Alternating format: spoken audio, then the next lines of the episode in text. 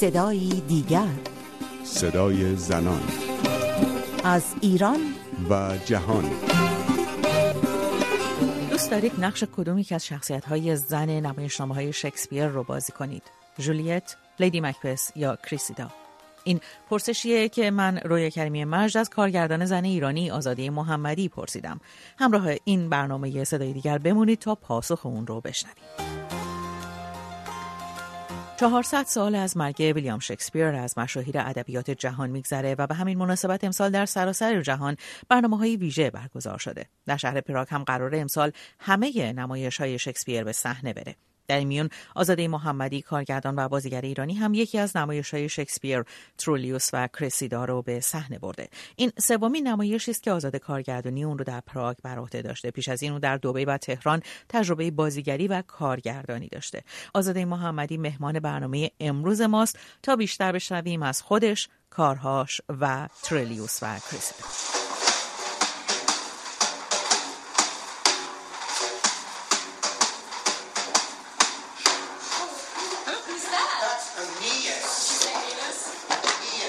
آزاده بذار از یک سوال غیر معمول شروع کنم. اگر قرار باشه که تو بتونی انتخاب بکنی که نقش یکی از زنان نمایش های شکسپیر رو بازی کنی دوست داری کدوم زن باشی؟ خب لیدی مکبس برای من خیلی نقش جذابیه و اصلا مثبت نیست این نقش درسته؟ حالا بحث زن به خودی خود یه مقدار بحث شاید حساسی باشه یه جاهایی ولی شاید این حساسیتش هم بکنه نمی‌دونم. به حال لیدی مکبس زنیه که خیلی قدرتمنده.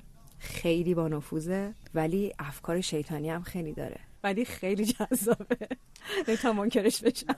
و شخصیت دوم؟ من کرسیدا برام خیلی شخصیت جذابیه. یکی دلایلی که کرسیدا برام نقش جذابیه اینه که کرسیدا دوچار یک سرگشتگی میشه که من فکر کنم شاید حتی خودم عنوان زن اونو تجربه کردم. یه مقدار سخت توضیح دادنش ولی اتفاقی که برای کرسیدا میفته اینه که پدرش که اصلا رفته به یونانی ها پیوسته که اصلا در واقع رو پدرش نمی‌تونه ایشگونه حسابی بکنه. مردی که عاشقش میشه بعد چند روز اونو تحویل میده به یونانی ها و خب اون جامعه که شکسپیر برای ما توضیح جامعه که مرد تمام قدرت رو به دست گرفته. مردها تصمیم می‌گیرن که این زن حالا باید با یک سرباز تروایی که الان اسیر یونانی ها هست باید تعویز بشه. و عملا شخصیت ترویلوس هیچ کاری نمی‌کنه برای اینکه جلوی این قضیه رو بگیره. برای اینکه قانونیه که مردها تعیین کردن و همه باید پیروی کنن. و آیا به همین دلیل هستش که تو نمایش ترویلوس و کرسیدا رو برای اجرا در 400 سالگرد مرگ و بزرگ داشته شکسپیر انتخاب کردی؟ یکی از دلایلی که این نمایشنامه رو من انتخاب کردم این بود که مقابله یونانی ها و مردم تروا رو ما می‌بینیم اینجا. یک جورایی شاید بشه گفت از اولین برخوردهای شرق و غرب بوده. جنگ ترووا از اولین جنگ های شرق و غرب بوده. و من همیشه از, از وقتی که شروع کردم حالا به کار کارگردانی اینجا توی پراگ این قضیه تقابل چه در من به عنوان یک فرد با جامعه که دارم توش زندگی می‌کنم چه فرهنگی که دارم ازش میام که یک فرهنگ کاملا خاور میانه یا حالا شرقی بهش بگیم هست با جامعه غربی. یعنی اصلا خودش دغدغه است برای من. من دارم با این دغدغه 24 ساعت زندگی می‌کنم. در نتیجه برای من یک بازی خوبی بود. این دقیقا اون چیزیه که یه جورایی من باش چالش دارم. و یکی از نمایشنامه های هستش که خیلی کم روش کار شده. این کار شکسپیر هم معروف هست به یکی از پیچیده ترین کارهای شکسپیر.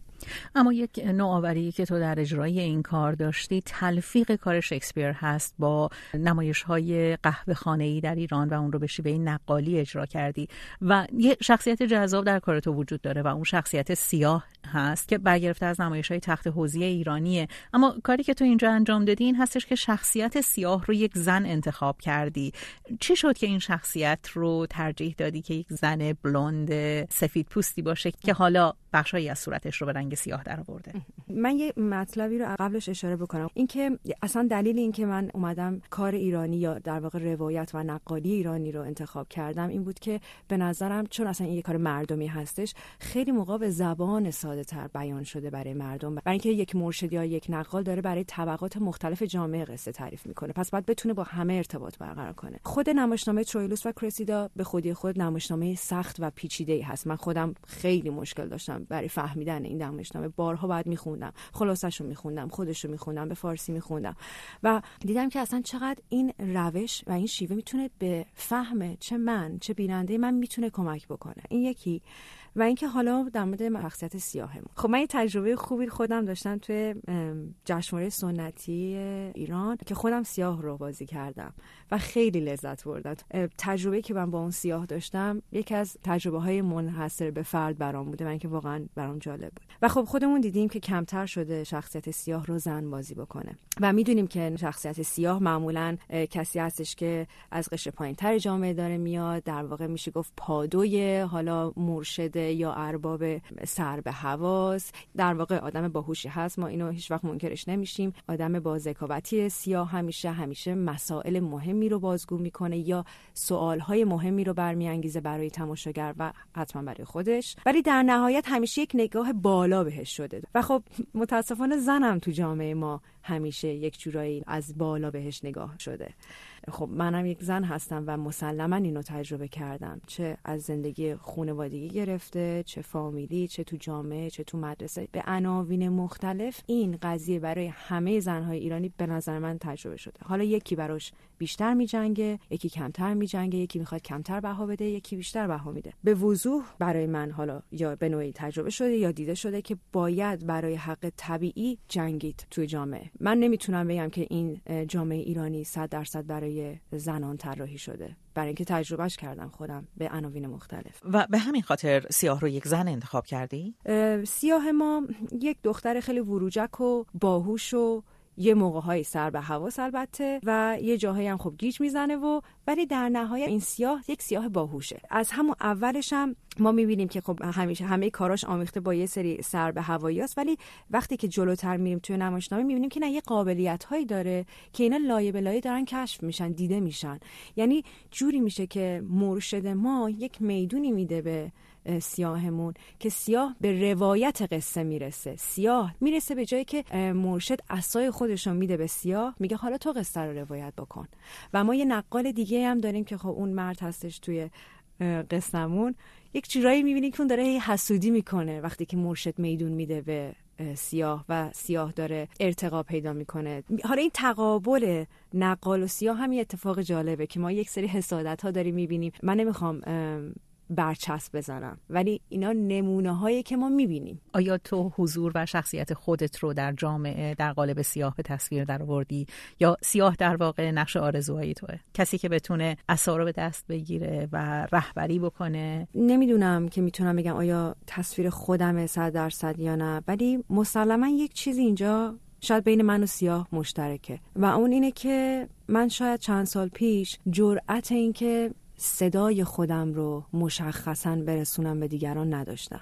من از اینکه رهبری کنم چیزی رو واهمه داشتم. ولی کم کم شاید بگم با کارگردانی یاد گرفتم چطور باید صدای خودم رو برسونم به دیگران. قبلا شاید واقعا جرأتش رو نداشتم. خیلی ساده. یعنی هر چقدر که در ظاهر شاید هیچ وقت نشون نمی‌دادم چون به همیشه دختر به نظر فعال و خوشمشرب می اومدم. ولی خب خیلی موقع ها ما چالشایی داریم که نشونش رو نمیدیم. و من این چالش رو باهاش دیگه زندگی کردم. عملا یه جوری شد که احساس کردم من غلبه کردم به این چالشی که داشتم که قدرت نداشتم صدای واقعی خودم بخوام برسونم. ولی الان تمام مدت دارم به خودم فکر می‌کنم صدای من چیه؟ حرف من چیه؟ و خب این خیلی لذت بخشه و من قدردانی می‌کنم از تمام آدم هایی که میان کنار من قرار می‌گیرن و خیلی موقع خیلی نظرهای خوبی میدن که کارو خیلی بهتر می‌تونه جلو ببره. هیچ وقت به این فکر کردی که بتونی این نمایش رو در ایران اجرا کنی؟ صد درصد. خیلی دلم می‌خواد بتونم این کار رو ببرم جشنواره فجر. اولا که احتمالا جامعه ایرانی به خاطر اینکه نمایش سنتی یک جورایی داره به ورطه نابودی کشیده میشه متاسفانه و ایرانی ها اگر ببینن که یک سری غربی دارن این کار رو انجام میدن خب من مطمئنم روی این قضیه خیلی مثبت هستم. و اینکه خب یک زن موبور چکی بیاد سیاه رو اجرا بکنه فکر می‌کنم بازم اونم جذاب باشه. فکر می‌کنم که حتما برای زنان ایرانی خیلی باید جذاب باشه برای اینکه خیلی رایج نیستش که یک زن نقش سیاه رو بازی بکنه توی کارهای سنتی ایران. و اینکه حالا یک یک زن غربی چجوری با این نقش سیاه دست و پنجه نرم می‌کنه من فکر می‌کنم برای زن ایرانی باید مورد جالبی باشه. برای تماشا کردن با سپاس از آزاده محمدی بازیگر و کارگردان ایرانی ساکن پراگ. به پایان این برنامه صدای دیگر رسیدیم. از اینکه تا این لحظه در کنار ما بودید سپاس گذارم تا هفته دیگر و صدای دیگر پاینده باشید و شاد